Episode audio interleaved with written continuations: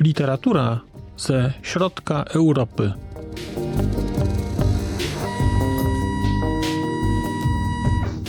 Podcast około książkowy.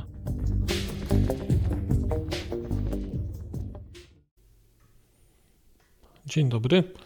Witam Państwa pierwszym odcinku takiego minicyklu, który nazwałem Errata i który ma być w założeniu przynajmniej rodzajem takiej dodatkowej refleksji po jakimś czasie nad książkami, o których już, już chwilę temu opowiadałem.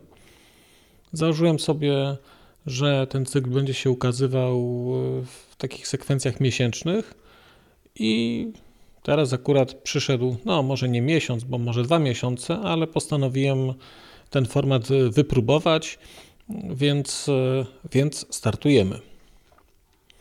Na początku chciałem podziękować Państwu za to, że słuchacie mnie, za to, że, że oglądacie e, filmy, które, które przygotowuję. Bardzo to miłe, bardzo dziękuję.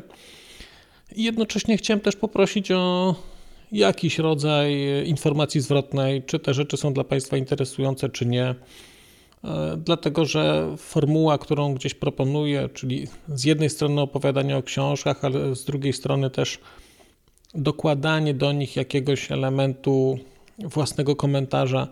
Nie wiem, czy jest e, dla Państwa interesująca, bo jest niewątpliwie interesująca dla mnie.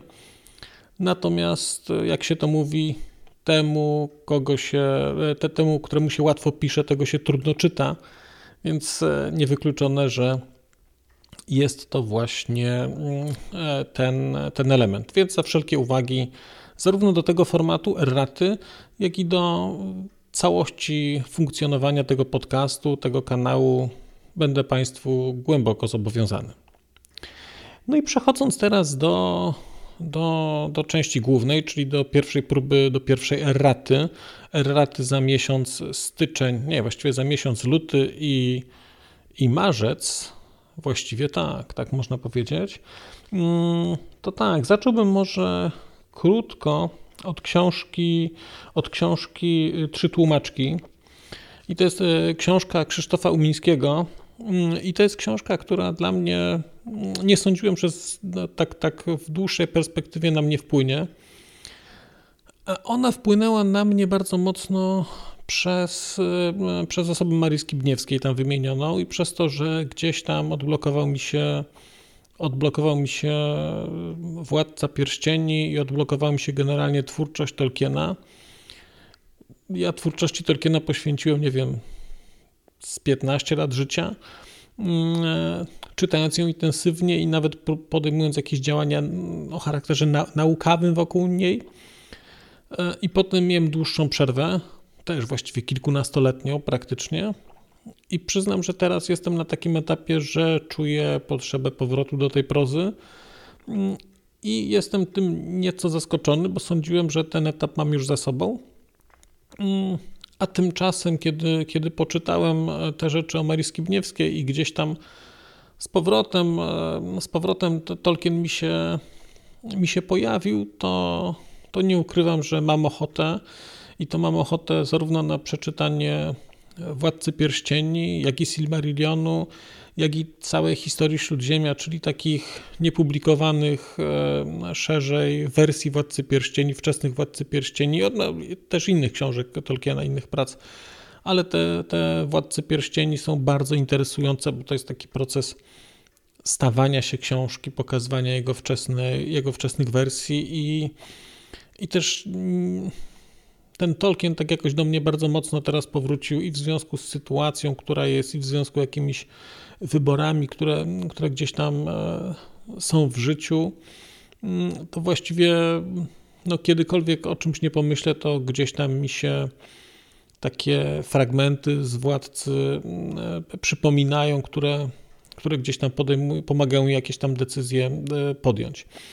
I to jest taka rzecz dla mnie, jak mówię, bardzo interesująca i w sumie bezpośrednio związana e, z książką Krzysztofa, e, Krzysztofa Umińskiego, dlatego że, że wcześniej jakoś e, mi ten władca nie wchodził, nie wracał, a teraz, a teraz wrócił. Więc to jest, jeżeli chodzi o książki, trzy tłumaczki. Teraz tak, jest książka, o której, mm, o której wspominałem na samym początku funkcjonowania kanału, bo, bo ja ją wrzuciłem jako jedną z pierwszych czterech pozycji tak na, na, na sam początek i to jest książka Niewolnicy Modernizacji. I ja zakładałem w ogóle, że wokół tej książki gdzieś tam zbuduję jakiś cały cykl e, takiej, takiej opowieści o ludowej historii Polski szeroko rozumianej, dlatego że sporo książek się z tego mm, obszaru tematycznego ostatnio pojawiło, ostatnio, w, w, w przeciągu dwóch lat ostatnich.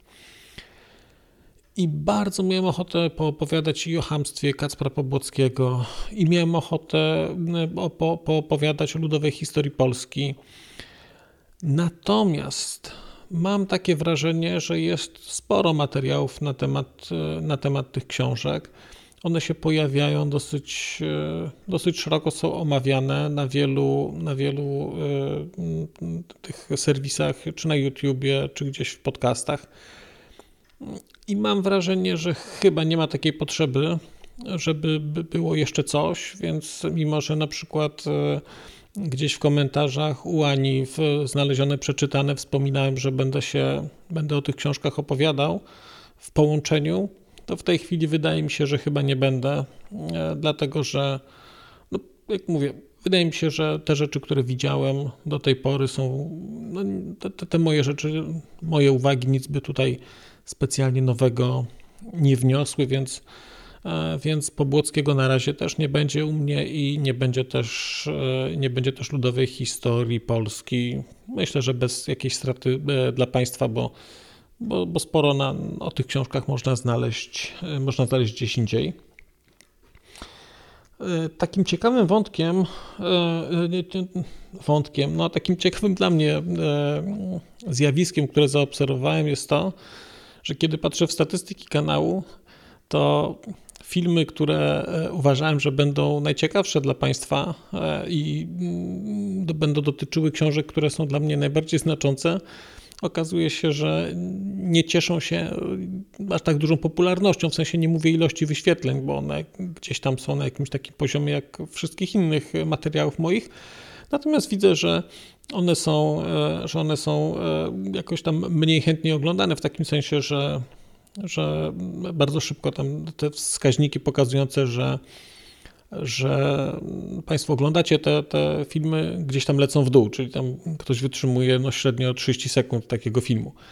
I przyznam, że to jest dla mnie zaskakujące i jednocześnie ciekawe, bo z drugiej strony film, którego się, o którym się zupełnie tego nie spodziewałem, czyli film o Ani E, o nowym tłumaczeniu e, Ani e, jest takim filmem, który jest najbardziej oglądany i, i, no i cały czas obserwuję, obserwuję użytkowników, ludzi, którzy, którzy przychodzą i oglądają ten film.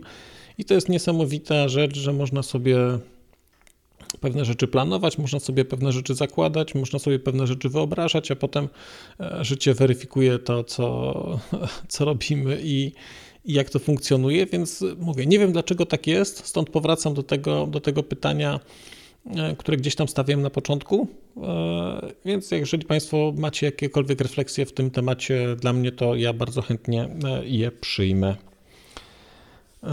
A mówię o tym przy okazji też jednego z ostatnich filmów, który wrzucałem, czyli filmu o, o książce Scotta McClouda Zrozumieć komiks czyli dla mnie jednej pewnie mm, z najważniejszych książek mojego życia, mm, e, mimo że przeczytanej całkiem niedawno, ale takiej, która bardzo mocno na mnie wpłynęła i mimo, że bardzo chciałbym, żeby e, ten, ta, ta książka była znana, to widzę, że ona jakoś e, z oporami jest, jest poznawana, przynajmniej na poziomie, na poziomie tego filmu.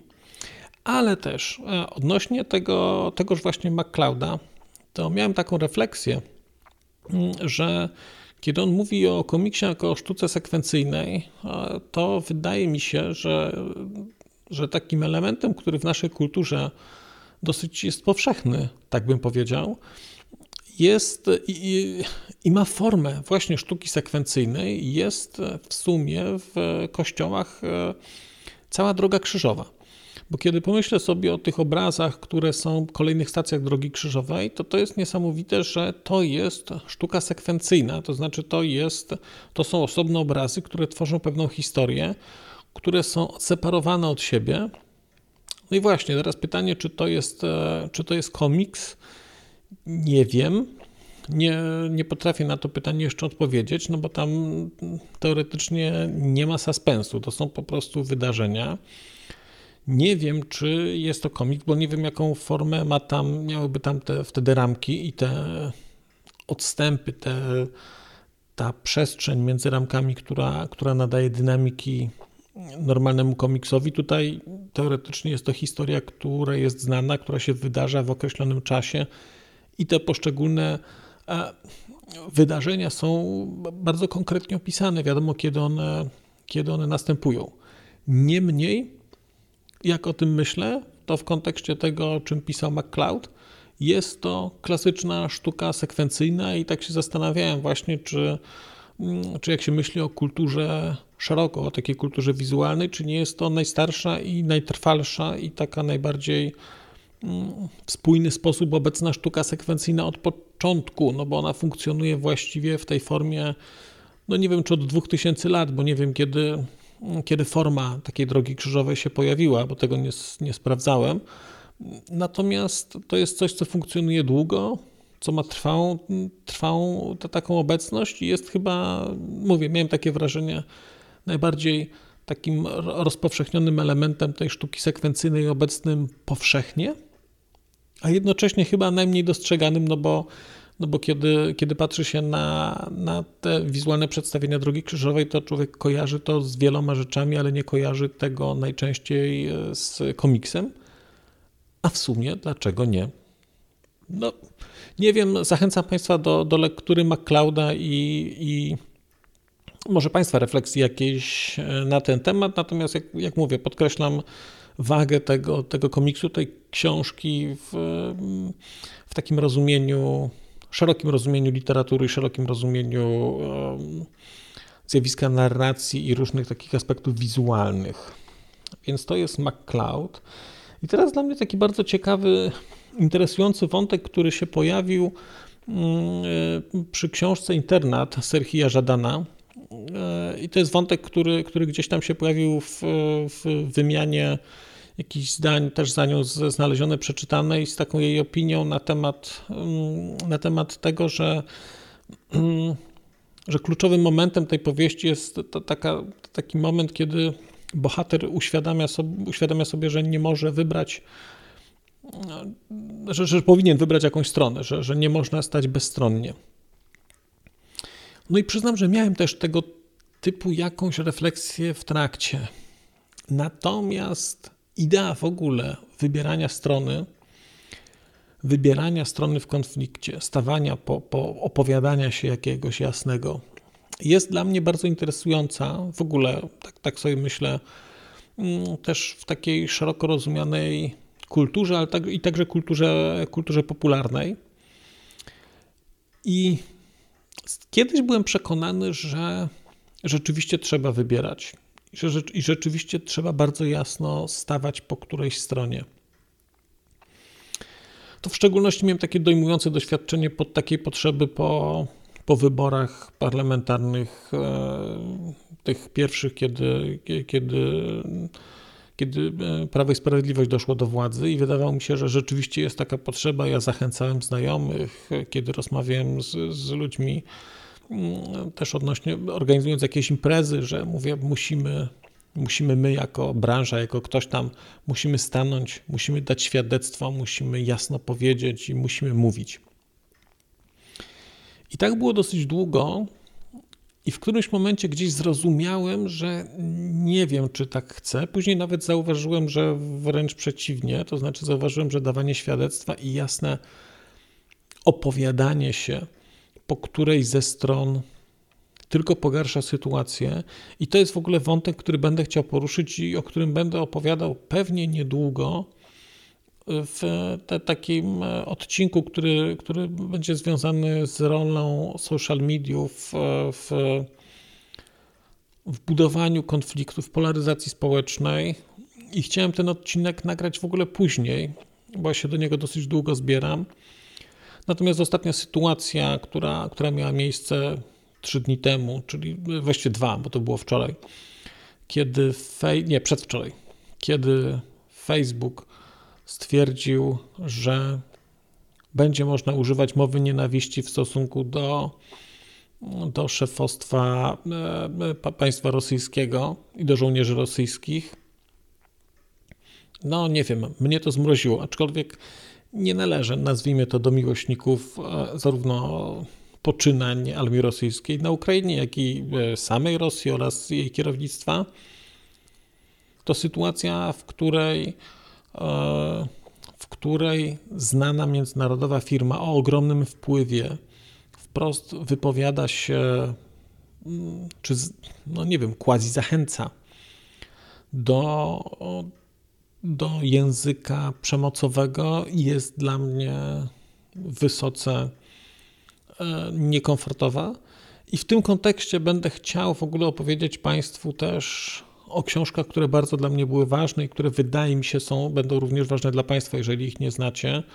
Czyli o kilku książkach o Facebooku, ale przede wszystkim o książce Nienawiść, spółka z ograniczoną odpowiedzialnością, która jakiś czas temu się ukazała po polsku, a która bardzo, bardzo wyraźnie pokazuje pewne trendy e, w obszarze mediów, w szczególności mediów elektronicznych. I wspominam o tym dlatego, że w kontekście tego internatu, Wspominam o tym dlatego, że ten wątek wyboru strony nie jest dla mnie tak oczywisty. To jest takie zjawisko, w którym, e, z którym ja się dosyć spotykam często, dlatego że też, e, też wątek wyboru jest, e, tak, takich trudnych wyborów moralnych, jest od jakiegoś czasu też obecny w grach komputerowych, którymi się gdzieś tam do jakiegoś stopnia interesuje. I w szczególności w drugiej części Wiedźmina jest kilka wyborów, które są wyborami bardzo trudnymi. I o ile w, w, części trzeciej też są takie wybory moralne, tylko one tam są, te wybory moralne w części trzeciej są wyborami, nazwijmy to ludzkimi. W takim sensie, że to się odpowiada na pytanie, czy kogoś kocham, czy kogoś nie kocham, czy chcę z kimś być, czy nie chcę z kimś być. E, natomiast w części drugiej te wybory moralne są wyborami, które stawiają nas w takim kontekście bardzo ogólnoludzkim. One nie są personalne, tylko to są wybory, które są stawiane w kontekście wydarzeń politycznych. To są wybory typu mm, płonący, płonący budynek. I teraz pytanie, czy czy zdecyduje się uratować sześć osób, które są, jest w tym budynku, które są zamknięte w tym budynku, e, czy może będę chciał e, dopaść e, osobę, która, która ten budynek podpaliła. I takich, takich wyborów w Wiedźminie dwójce jest sporo. I też ogromną zaletą tamtej gry dla mnie było to, że niektóre z tych wyborów, znaczy właściwie wszystkie są nieoczywiste ale niektóre były zrobione w taki sposób, nie wiem jakby to powiedzieć, e, zaskakujący. To znaczy jest kilka sytuacji, w których, bo, bo ja akurat bohater, którym grałem, starał się być zdystansowanym wobec obu stron, czyli zarówno wobec e, tych rebeliantów, e, jak i wobec, nazwijmy to, władzy starał się nie mieszać. Jest taka scena, w której nie da się już dłużej nie mieszać i ktoś Państwa prosi o pomoc i, i właśnie i człowiek się zastanawia, co zrobić i jeszcze nie wiadomo, jak to będzie i nagle ktoś mówi, ok, jeżeli się zastanawiasz przy tej sytuacji, to znaczy, że wybrałeś. I bardzo to było dla mnie zaskakujące. I później te, te, te wszystkie wybory, które w Wiedźminie drugim się pojawiają, to są trudne wybory, E, komu się pomaga, komu się sprzyja i co to znaczy być, stać po którejś ze stron. One są tak na dodatek zrobione, że w końcowej sekwencji gry widzi się konsekwencje wszystkich swoich wyborów, które się podjęło. I taki smutny urok tej gry polega na tym, że niezależnie od podjętych decyzji, widzi się całe zło, które spowodowało się tym słusznym, wydawało się wyborem. Czyli jeżeli się uratowało te osoby, to okazało się, że nie dogoniło się tego podpalacza, który później spowodował jakieś tam gigantyczne szkody i który nadal działał i, i siał nienawiść. A z kolei, jeżeli, jeżeli się popędziło za tym podpalaczem, to nagle się okazało, że ceną było ileś żyć, które, które, które gdzieś tam gdzieś tam osoby zginęły w, w tym pożarze, a na dodatek wydarzyły się jeszcze inne negatywne wydarzenia. I w tym kontekście nie jest dla mnie tak oczywiste właśnie konieczność stanięcia po którejś, po którejś ze stron przez tego bohatera, bo ja oczywiście, kiedy myślę obecnie o sytuacji w, na Ukrainie, to ja nie mam wątpliwości, po której ze stron bym stał, czy gdzie chciałbym stać. Natomiast kiedy myślę o bohaterze, który jest dla mnie trochę do jakiegoś stopnia właśnie bliski temu Wiedźminowi, temu, że ma swoją misję, znaczy jest nauczycielem, chce uczyć dzieci i to jest jego misja, on to chce robić. A jednocześnie życie zmusza go do jakiejś formy opowiedzenia się po którejś ze stron, mimo że tego nie chce, bo jest nauczycielem. I, no i właśnie, i teraz te, to pytanie, czy trzeba się opowiadać, jest bardzo zasadniczym pytaniem. I mi się wydaje, że każdy na nie będzie sobie odpowiadał sam, ale jest to, mówię, jest to, jest to bardzo ciekawe, bo ja widzę teraz, że jest taki, no trend to może za dużo powiedziane, ale wątek takich trudnych pytań bez odpowiedzi gdzieś tam się dosyć, dosyć regularnie pojawia w kulturze popularnej i w sumie bardzo mnie to cieszy, bo, bo taki powrót trochę do tragiczności, do, do ta, trochę zapomnianej przez, przez cywilizację europejską, do, do takiego tragizmu wyboru, do tego, do, do tej diabelskiej alternatywy.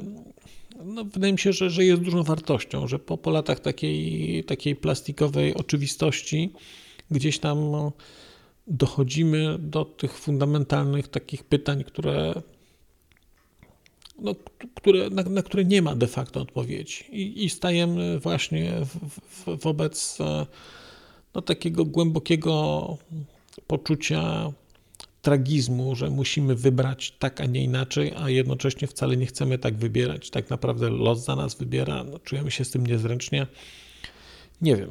No, mój, cieszy mnie, że, że tego typu refleksje się pojawiają, natomiast, e, natomiast nie wiem jeszcze, jak, e, jak oceniać bohatera internatu i nie wiem, może nigdy się nie dowiem, może będę musiał przeczytać tę książkę jeszcze raz e, za jakiś czas, po to, żeby zobaczyć, na ile, na ile to, się, to się zmieniło. E, I jeszcze jedną rzecz miałem zapisaną. Ach, wiem. Kiedy opowiadałem Państwu o tych książkach o kobietach, to ni niestety nie pamiętam w którym tytule, ale albo w, chyba, w chyba w gorszych, wydaje mi się, dosyć regularnie przejawia się nazwisko Sheryl Sandberg e, z, z Facebooka. I szczerze powiem, nie wiem na ile akurat Sheryl Sandberg jest e, role modelem do naśladowania, bo jej rola w Facebooku płeć nie ma tu nic do rzeczy. Znaczy, niektórzy ludzie są dobrzy, niektórzy są źli. A zarówno kierownictwo Facebooka a kierownictwo Facebooka akurat należy no chyba do, do grona takich ludzi, z którymi niekoniecznie chciałbym nie wiem, śniadać, czy, czy, czy, czy spędzać czas na kolacji. No ale a ta Sheryl Sandberg się tam, się tam w tej książce dosyć regularnie przewija jest co najmniej kilka albo kilkanaście razy wymieniona jako przykład sukcesu i to rzeczywiście jest do jakiegoś stopnia sukces, no bo znaczy w takim kontekście zawodowym awansu oczywiście to tak, no bo to jest osoba, która, która właściwie współzarządza mm, ogromną firmą, natomiast e, Natomiast no, istnieje jakiś aspekt moralny i być może autorka on nie wiedziała, może o tym się jeszcze wtedy tak nie mówiło, natomiast tam wydaje mi się, że nie jest to taka bardzo jednoznaczna, jednoznacznie pozytywna postać. E, I to jest, wydaje mi się, że chyba tyle, bo, bo, bo mam jeszcze kilka rzeczy do dodania do filmów, które jeszcze się nie ukazały, ale ja już je nagrałem i tam mam jakieś, jakieś refleksje, ale te rzeczy zachowam sobie na, na, kolejną, na kolejny odcinek Erraty, który pewnie będzie się pojawi za miesiąc. Więc bardzo Państwu dziękuję za, za posłuchanie do końca, za obejrzenie. Zachęcam do, do, do, komentarzy, do dzielenia się opiniami, bo, bo jest to dla mnie dosyć ważne, dlatego że trochę eksploruję różne, różne formaty, na które gdzieś tam sobie, gdzieś tam sobie wpadam i niektóre są szczęśliwsze, a pewnie niektóre mniej szczęśliwe. Jaki będzie ten, nie wiem, no ale dopóki nie, człowiek nie zrobi, to się nigdy nie przekona. Więc tyle na dzisiaj. Bardzo Państwu dziękuję za uwagę. Do zobaczenia, do usłyszenia za czas jakiś.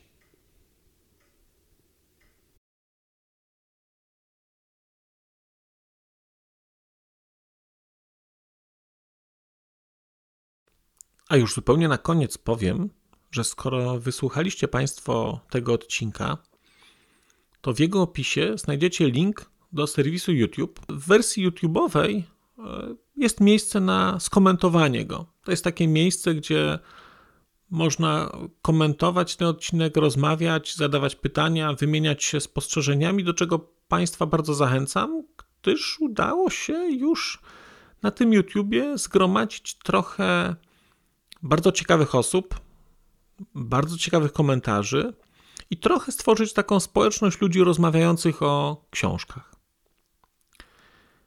Też na koniec, zupełnie na koniec, e, poproszę Państwa o wystawienie oceny mi w ramach e, tych platform podcastowych, na których Państwo tego odcinka wysłuchaliście. I nieważne jaka ta ocena będzie, istotne dla mnie po prostu, że będzie. Tymczasem się żegnam już naprawdę i do usłyszenia za czas jakiś.